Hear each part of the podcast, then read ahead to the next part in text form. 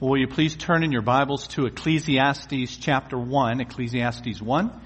You'll need a Bible to follow along in the message each week. And so these brothers have some Bibles. They're going to make their way to the back if you need one. Then get their attention. Those Bibles are marked for you at Ecclesiastes 1, so you don't have to fumble around to, uh, to find it. And you can keep that Bible as our gift to you. We want everyone to own a copy of God's Word. Ecclesiastes chapter 1.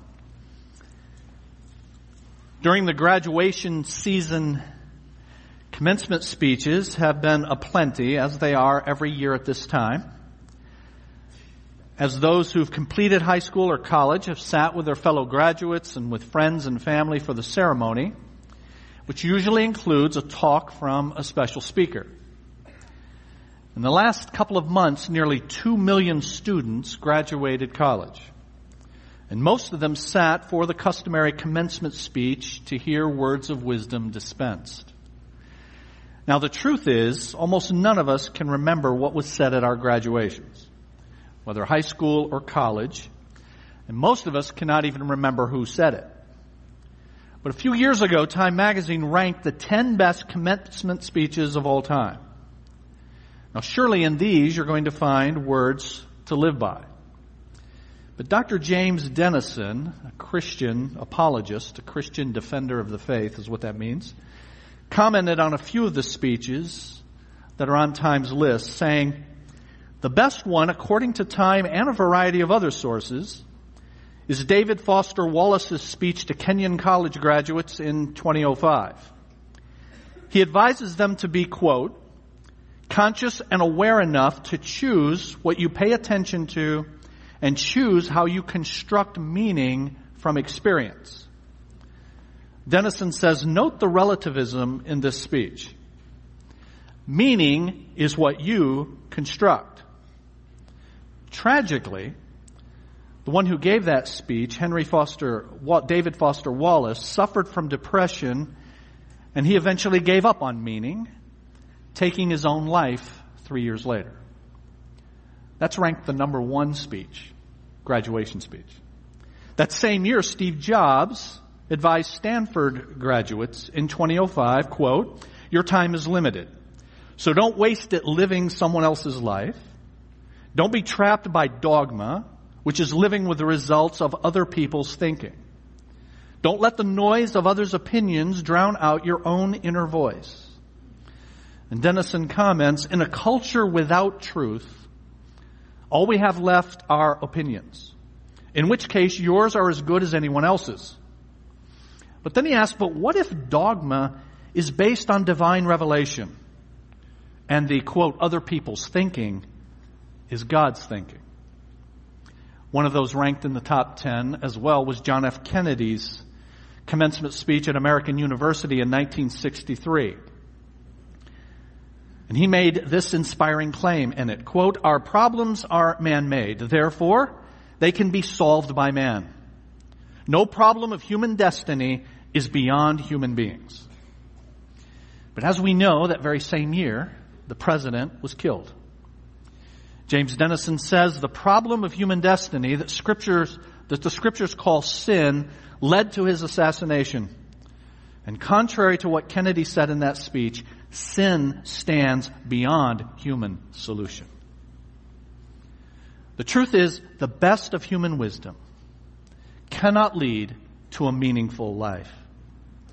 Because that requires more than human inspiration, it requires revelation. That is, a meaningful life requires more than the word of man, even when that word is spoken with a rhetorical flourish. We must have a word from God to tell us what we do not know and to warn us of dangers we know not of. Thankfully, God has given us that word. He has given us that word in the Bible, and in particular in what are called the wisdom books of the Bible. Job, Psalms, Proverbs, Ecclesiastes, Song of Solomon. Three of those wisdom books were written by the wisest man who ever lived, Solomon.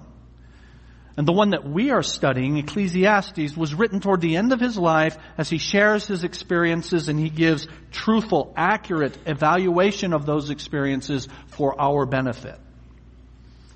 What Solomon supplies in Ecclesiastes is required if you're going to graduate to a meaningful life. Because what he says is prerequisite for seeing the need to pursue that kind of life. The wisdom of Ecclesiastes is what you must have if you're to live a life that matters. Not only for the time being, but also when time will no longer be. Eternity. Solomon is supplying the prerequisites for a meaningful life, the things you must have or must understand in order to see the need for a different approach.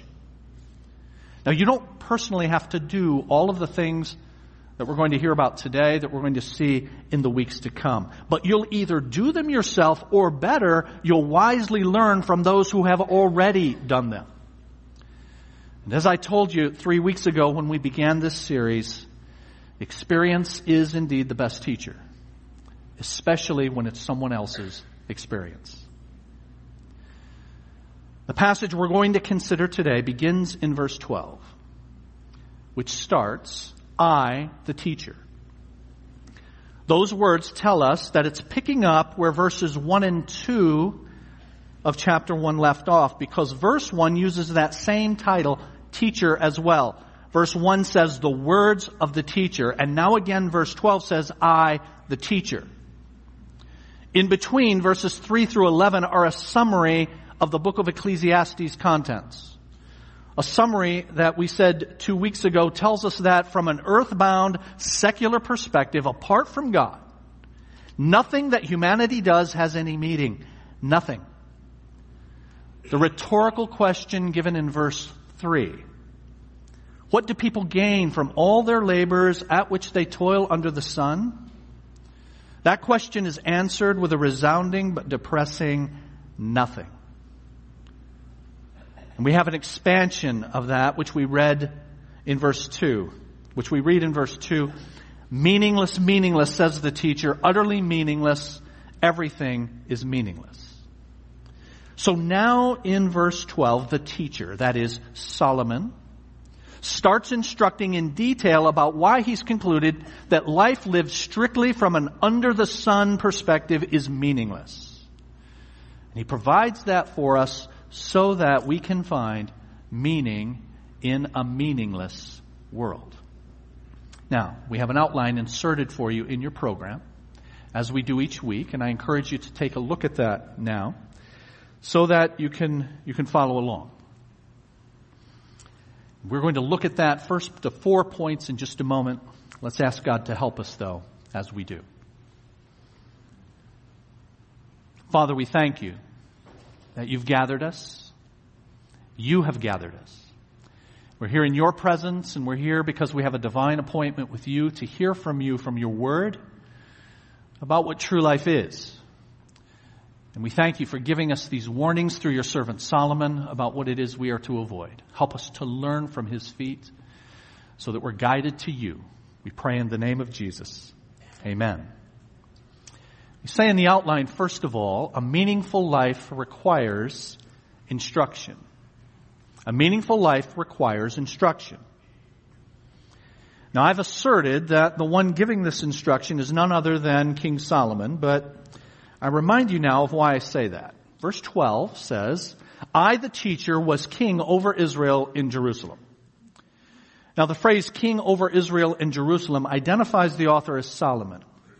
Because it couldn't have been a king that came before Solomon. There were only two, Saul and David.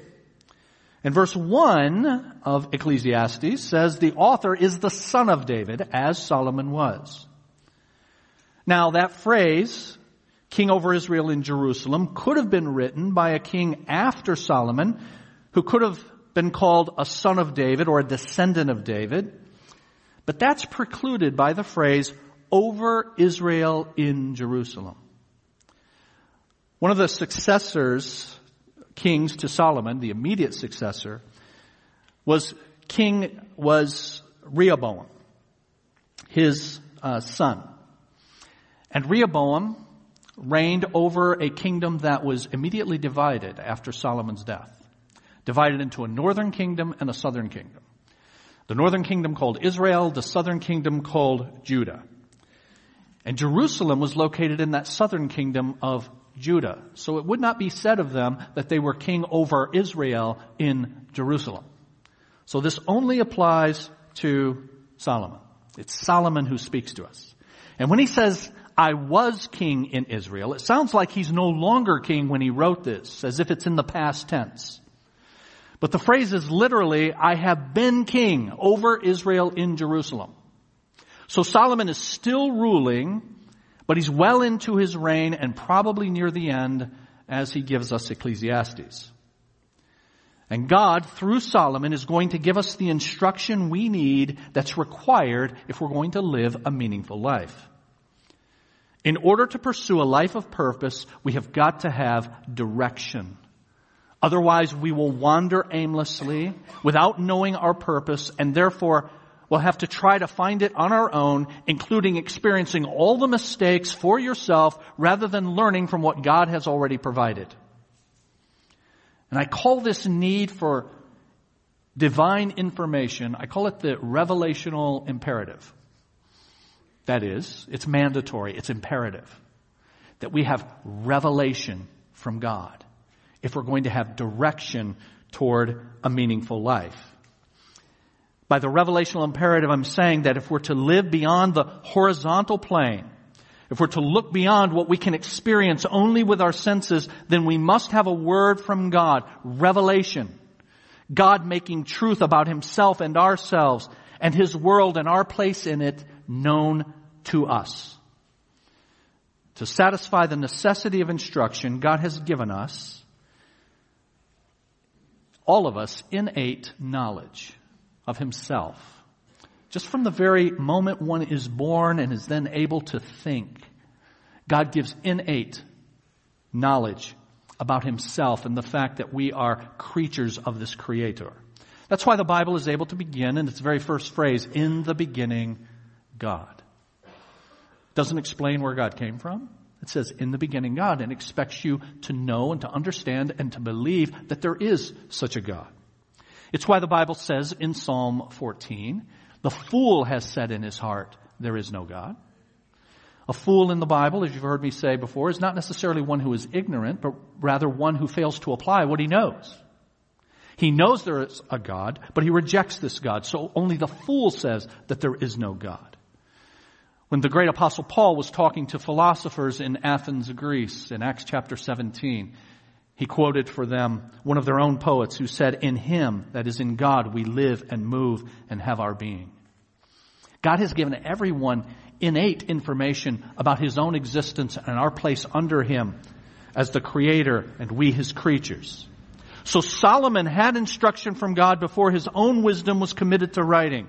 He had that instruction in the form of what we call general revelation. He had the innate knowledge of his relationship as a creature to the Creator and a God-given desire Solomon had to pursue that relationship. But God has given us not only general revelation about himself, but also special revelation in the Bible. Detail about who God is and who we are and what God has created us to do and why it is that we fail to do it and what the solution is. God has provided the information we need to lead a meaningful life through the words of the biblical writers, but especially the words of Solomon. So God has given us information, but He's also given us the ability to acquire and comprehend further information. And that's why I say in your outline, a meaningful life requires information, but also requires investigation information and investigation. Verse 13 of chapter 1. I applied my mind to study and to explore by wisdom all that is done under the heavens, says Solomon. Solomon's investigation of life, from which we benefit so that we don't have to do our own investigation, that investigation of his was intensely motivated. He says, I applied my mind. His investigation was keenly motivated And so also it was very thorough. He studied and, and explored. These are words that speak of a diligent search. He said in effect, I'm going to find meaning. I'm going to look hard. And he searched diligently. So those words that he studied and explored describe a full and complete preoccupation with the task at hand. Now perhaps some of you were like me when I was in school. My mother heard more than once, if Kenny would only apply himself. And Solomon is saying here, I applied myself fully, completely to the task. When I was growing up in, uh, in junior high and high school in a, in a Christian school and then later went to seminary, we would begin each of our classes with prayer. I was always annoyed at the prayer of the teacher on test day who would say something like this, Lord, reward these students according to their study. I did not want to be rewarded according to my study. I wanted divine intervention at that moment. Now, why was that the case for me? Because there were times when I was less than diligent. There were times when I didn't study as I ought. I didn't explore the truths that I was handling as I ought. All of us can say, been there, done that. But Solomon says, I searched intentionally and diligently to be there and do that. To see what life had to offer in order to see if there's meaning under the sun. We need, all of us need, what I call a holy inquisitiveness that looks for answers, but looks for those answers from within what God has already revealed. That is, we don't just question everything, but we try to figure out how things fit together in light of what God has already told us. He exists, he is. There's such a thing as right and wrong. That's innate knowledge. Romans 2:15 tells us that all people have. And so we ask questions. We investigate. But too often people are not mentally engaged. And hear this, they're not mentally engaged because they're not spiritually engaged. They don't ask those questions, questions that we were, we were made to ask and to investigate. And that's because sin dulls the mind so that does not relate what we were made to know to what we experience. Some of you are just going through life and not asking questions. Not looking at all that God has given you and told you in creation and in His Word and seeking to put it together. You have no inquisitiveness. Someone has to force you to think about spiritual things. Some of you are here today only because you have to be. Somebody drug you here. I've had many times over the years people sit in front of me and I'm trying to tell them truth about God. I'm trying to counsel them, but I'm having to, as it were, force it into them, which of course never does any good. Solomon wanted to know, so he did a diligent, intent search. The Bible tells us in 1 Kings of Solomon, his wisdom was greater than anyone else, and his fame spread to all the surrounding nations. He spoke 3,000 proverbs and his songs numbered 1,005. And then that same chapter goes on to say he spoke about plant life. He also spoke about animals and birds, reptiles and fish. So in Solomon, you have a man who was versed in all of life. He was a zoologist. He studied animals. He was a botanist. He studied plant life. He was a strategist. The Bible tells us elsewhere that he studied warfare. He was an architect. He built great buildings, including Solomon's great temple. And of course, he was a philosopher. He mused about all aspects of life, and men came from all over to hear his wisdom. So you might call Solomon a Renaissance man. He was eminently qualified to engage in a quest for the meaning of life. He had wide experience. And so he tells us that he set his mind, he devoted himself to study and explore by all wisdom all that's done under heaven. Verse 13. I applied my mind to study and explore by wisdom all that is done under the heavens. And that's why he was a Renaissance man. Because he wanted to know all these things. So a zoologist and a botanist and a military strategist, a builder, a philosopher. He wanted to taste it all. And then and only then can I pronounce what is good about man's labor. And so he pursued it diligently. It was a thorough research. He looked at it all. A meaningful life requires instruction. It requires investigation. And thirdly, it requires dissatisfaction. Information, investigation, but then dissatisfaction. As we're going to see, after you do all that, like Solomon did, or after you learn from what Solomon did so you don't have to, then if you've looked at it properly, the end of that road is you see the dissatisfaction. And that's exactly what happened with Solomon. Verse 13, the end of it. Last phrase in verse 13, what a heavy burden God has laid on mankind. Solomon could have created the life is tough and then you die bumper sticker or words to that effect. The word translated burden at the end of verse 13 means an unpleasant task. What an unpleasant task God has placed upon mankind. Now listen, if you expect life to be pleasant, you will be in for a rude awakening. It's the nature of this world in which we live that life is hard and life is difficult. Solomon calls it burdensome. What a burden God has laid on men. And that word burden is elsewhere used in the Bible of a failed business transaction. Life is like a failed business transaction. We enter into it, but it doesn't turn out the way we thought the investment would. And you see that illustrated in things like men committing suicide in the great stock market crash of 1929 because they couldn't face the reality of their failed business ventures. It was burdensome. That's the image that Solomon gives of life. And then he says in verse 14, I have seen all the things that are done under the sun. All of them are meaningless, a chasing after the wind. Now you may recall if you were with us a couple of weeks ago when we started this series that that phrase under the sun is used 29 times in the book of Ecclesiastes. It gives us a clue to the message of the book. When he says under the sun, he's saying here is the perspective, the vantage point from which I'm examining life. I'm looking at life from the perspective of this earth and only from this earth. And what I'm telling you about life on this earth is absolutely true if you look at it from only under the sun. But there's a higher vantage point from which to see life that we'll be reminded of in a few minutes. Under the sun, life and all of these things are meaningless. They are a chasing after the wind. That word that's translated chasing.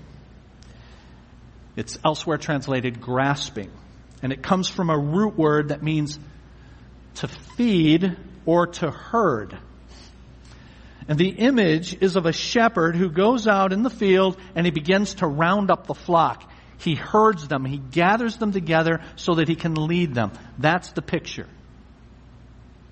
So imagine yourself with the shepherd's crook and the shepherd's rod attempting to herd and corral not sheep, but the wind. It's a herding, a chasing after the wind. You're grabbing for it. You're grabbing for that meaning. But it's elusive and it goes through your fingers. What a hopeless endeavor. What a frustrating task. You're led to then this dissatisfaction. And verse 15 compounds it. What is crooked cannot be straightened. What is lacking cannot be counted. Here he's quoting a proverb, one probably well known in his day, and it refers back to the opening chapters of the Bible that tell us the reason that the state of humanity is twisted, crooked, and that in man there is something lacking. You know from the opening chapters of the Bible that we, humanity, chose to fall, chose to sin. Our predecessors, predecessors, Adam and Eve, were created in perfection to enjoy God in perfect holiness, but in rebellion they fell, and since that day the human race has been twisted, crooked, and sadly lacking. You know human wisdom can only identify our problems, but it can't do a thing about those problems because we in our wisdom cannot address the core issue. And that is that deep within we're twisted and we're lacking that which enables us to come to God. Contrary to popular opinion, mankind is not basically good. The common phrase, I'm okay, you're okay, could not be more wrong. More accurately, it's, I'm sinful and you're sinful. The Bible teaches. From a human standpoint, man is not only crooked, twisted, and lacking, but there's nothing that can be done about it. And notice that Solomon traces all of this to the will of God. What a heavy burden, he says, God has laid on men. A little later in this book, he'll talk about men being twisted and he'll say God has done the twisting. So here's a clue to the solution to that problem. God is in control of all things. And he brings into our lives both that which is bitter and that which is sweet. Here Solomon is focusing on the bitterness that comes from the hand of God. But toward the end of the book, Solomon makes clear that God does these bitter and from our standpoint not understandable things ultimately for our good. So this is where a quest for the meaning of life should lead you. God has instructed. He's given us general revelation. He's given us specific revelation. He's given us further instruction through the, the words of Solomon and others. He instructs us. There's investigation that needs to be done, but you can benefit by just looking at the investigation that's already been done. And where that should lead you is, as I've said, thirdly, to dissatisfaction. Dissatisfaction with life to turn you to some other answer outside of yourself. But here's what happens to us. Too often we are preoccupied by the if onlys in life. We're dissatisfied, yes, but we then conclude if I only had a better job, if I only had more money, if I only had a bigger house, if I only had a better education. And some take it to extremes. If I only had a different spouse. If I only had more obedient children, a more considerate family, better friends. If only I had a different cause to live for, and on it goes, we could string it out as long as we have time. And so people know they're dissatisfied. They see it doesn't work. But the question is, to what or to whom do they turn? And too many people go through the if onlys. Most of us have heard the expression midlife crisis.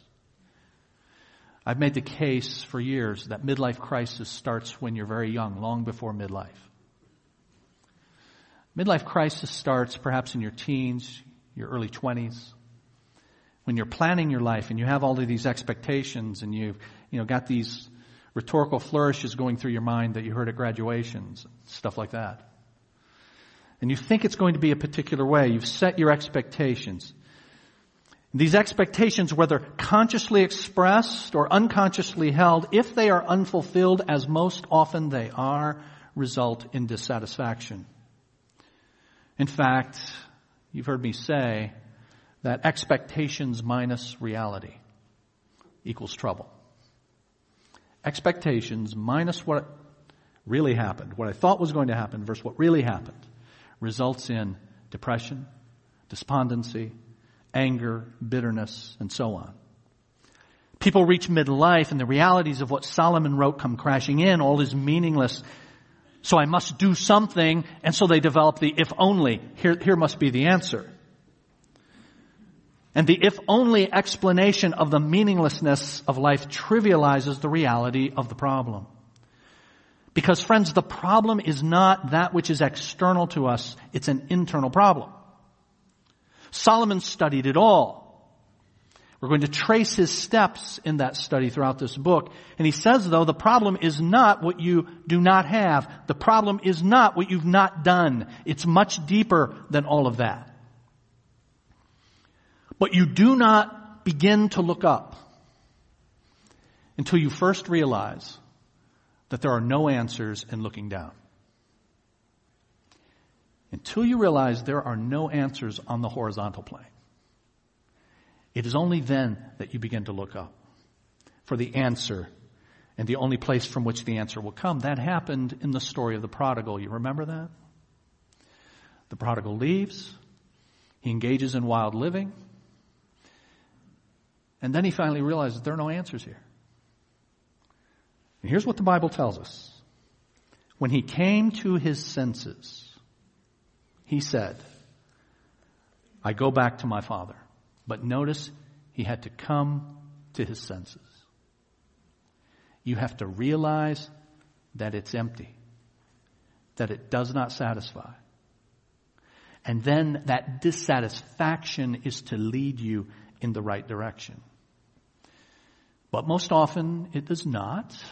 And so I say fourthly in your outline, a meaningful life requires instruction and investigation, dissatisfaction and frustration.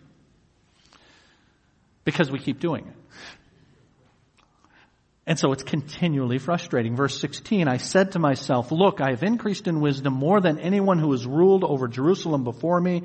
I've experienced much of wisdom and of knowledge. What Solomon says about himself here is absolutely true. He was the wisest of all. The queen of Sheba came from Africa to see his greatness, and she said, I had to see it for myself. I had heard about it, but I had to see it.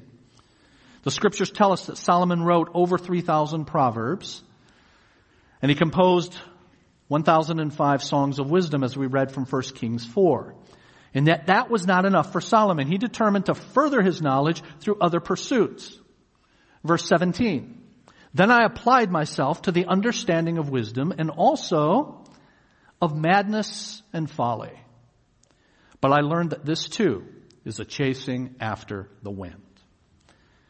Now, one way to understand a truth is to compare to its opposite.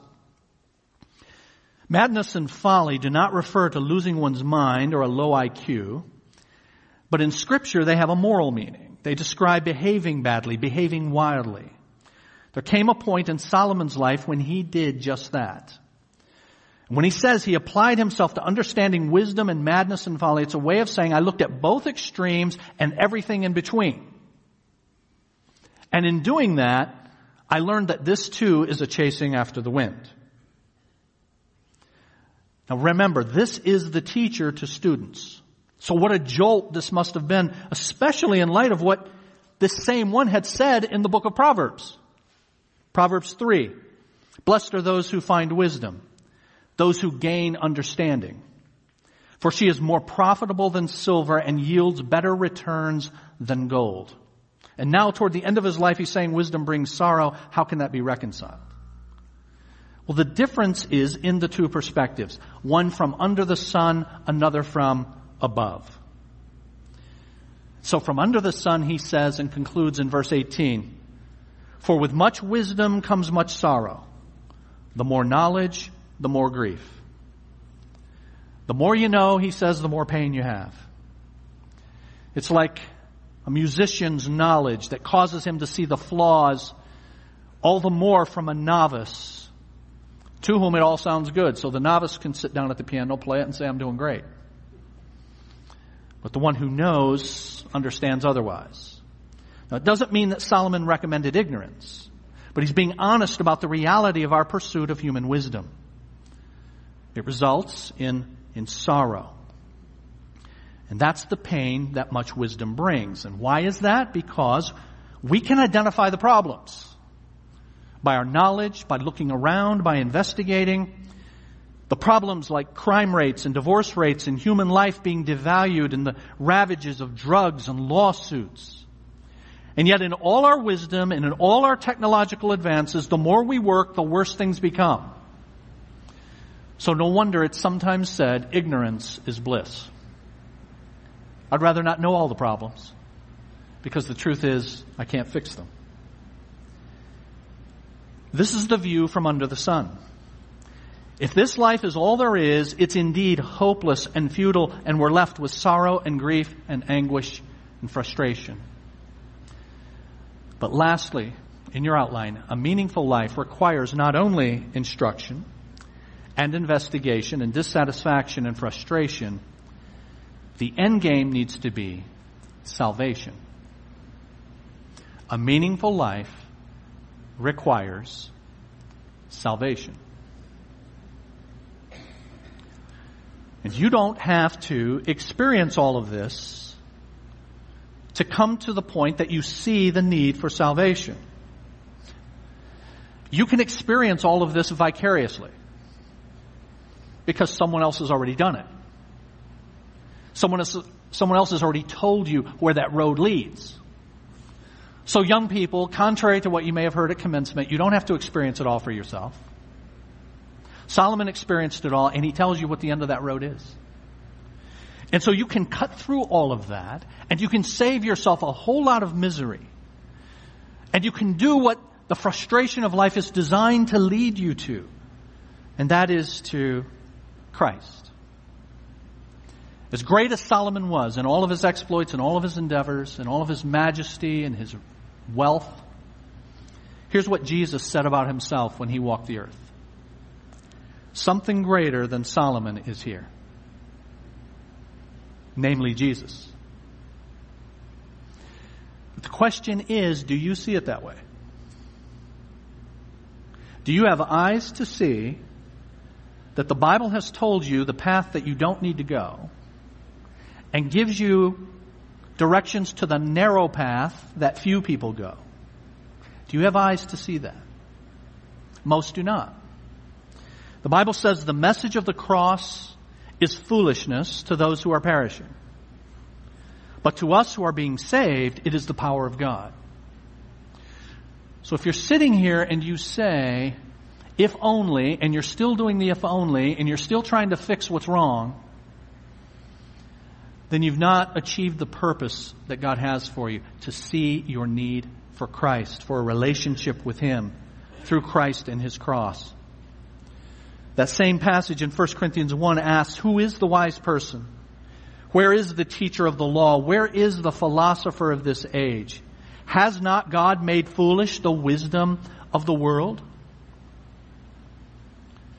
And then it goes on to say, For since in the wisdom of God the world through its wisdom did not know him, God was pleased through the foolishness of what was preached to save those who believe. So friend, the question for you is this. Do you have eyes to see that the stuff you've been pursuing is ultimately meaningless under the sun.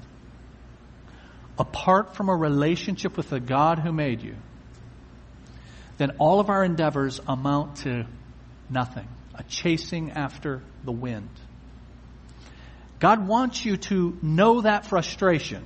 Better to know it through the experience of others, but even through your own experience so that you see, as is said in the book of Proverbs, the way of the transgressor is hard so that you see the end of that road and then you lift your eyes and you turn to the one and only answer, the God who made you and the salvation he offers in the person and work of the Lord Jesus Christ.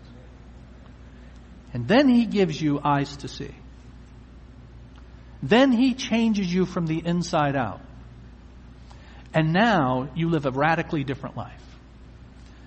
Doesn't mean that things are better.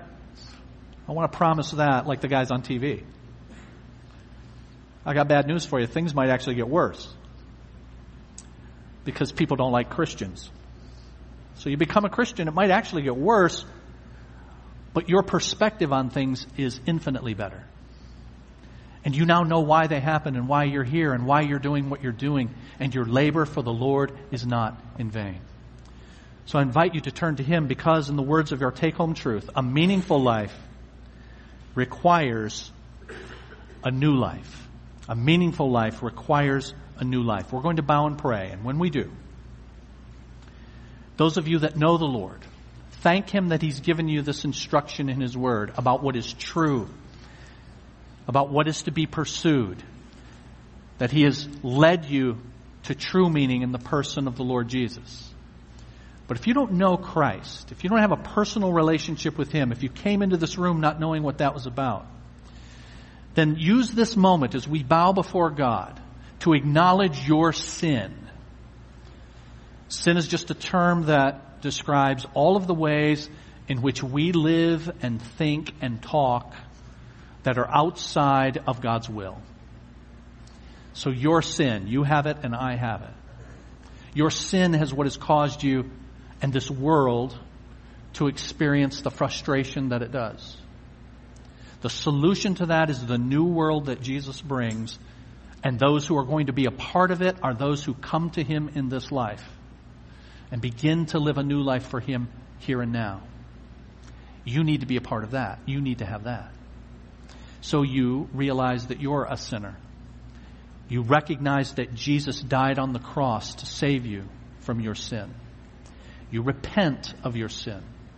You say to him, Lord, I'm going to follow you. I'm no longer going to go my way. I'm no longer going to go the way of the world. I'm going to follow the way of your wisdom. And you receive Jesus Christ into your life. You pray from your heart to God, I'm a sinner. I believe you're the only answer to my sin, that Jesus died for my sin, and I'm going to follow you with my life. And he promises to save you, to deliver you, to rescue you from the meaninglessness of an otherwise futile life. Let's bow together.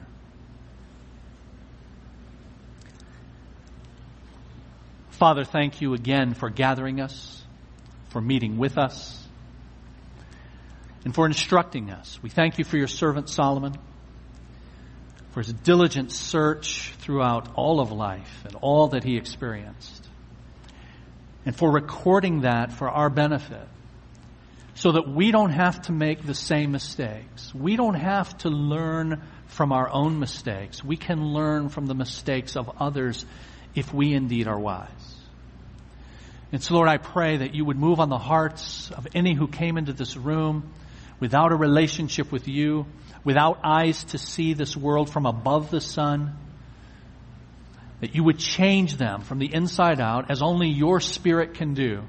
Give them new eyes to see what they're doing and the futility of it so that they now follow you. And so that now they now have a radically different and altered perspective. I pray as well that you would help those of us who do know you because we are continually beckoned by the siren call of the world to see through worldly eyes and to look at life as we once did. Lord, we sin, we fail. We ask you to forgive us. Thank you for this reminder, and I pray that my brothers and sisters are asking you to keep us on the path, though it be narrow, the only path that leads to true life, an abundant life that Jesus promised. And as a result of that, Lord, may you be glorified in our lives. For it's that for which we were made. We pray in the name of Jesus. Amen.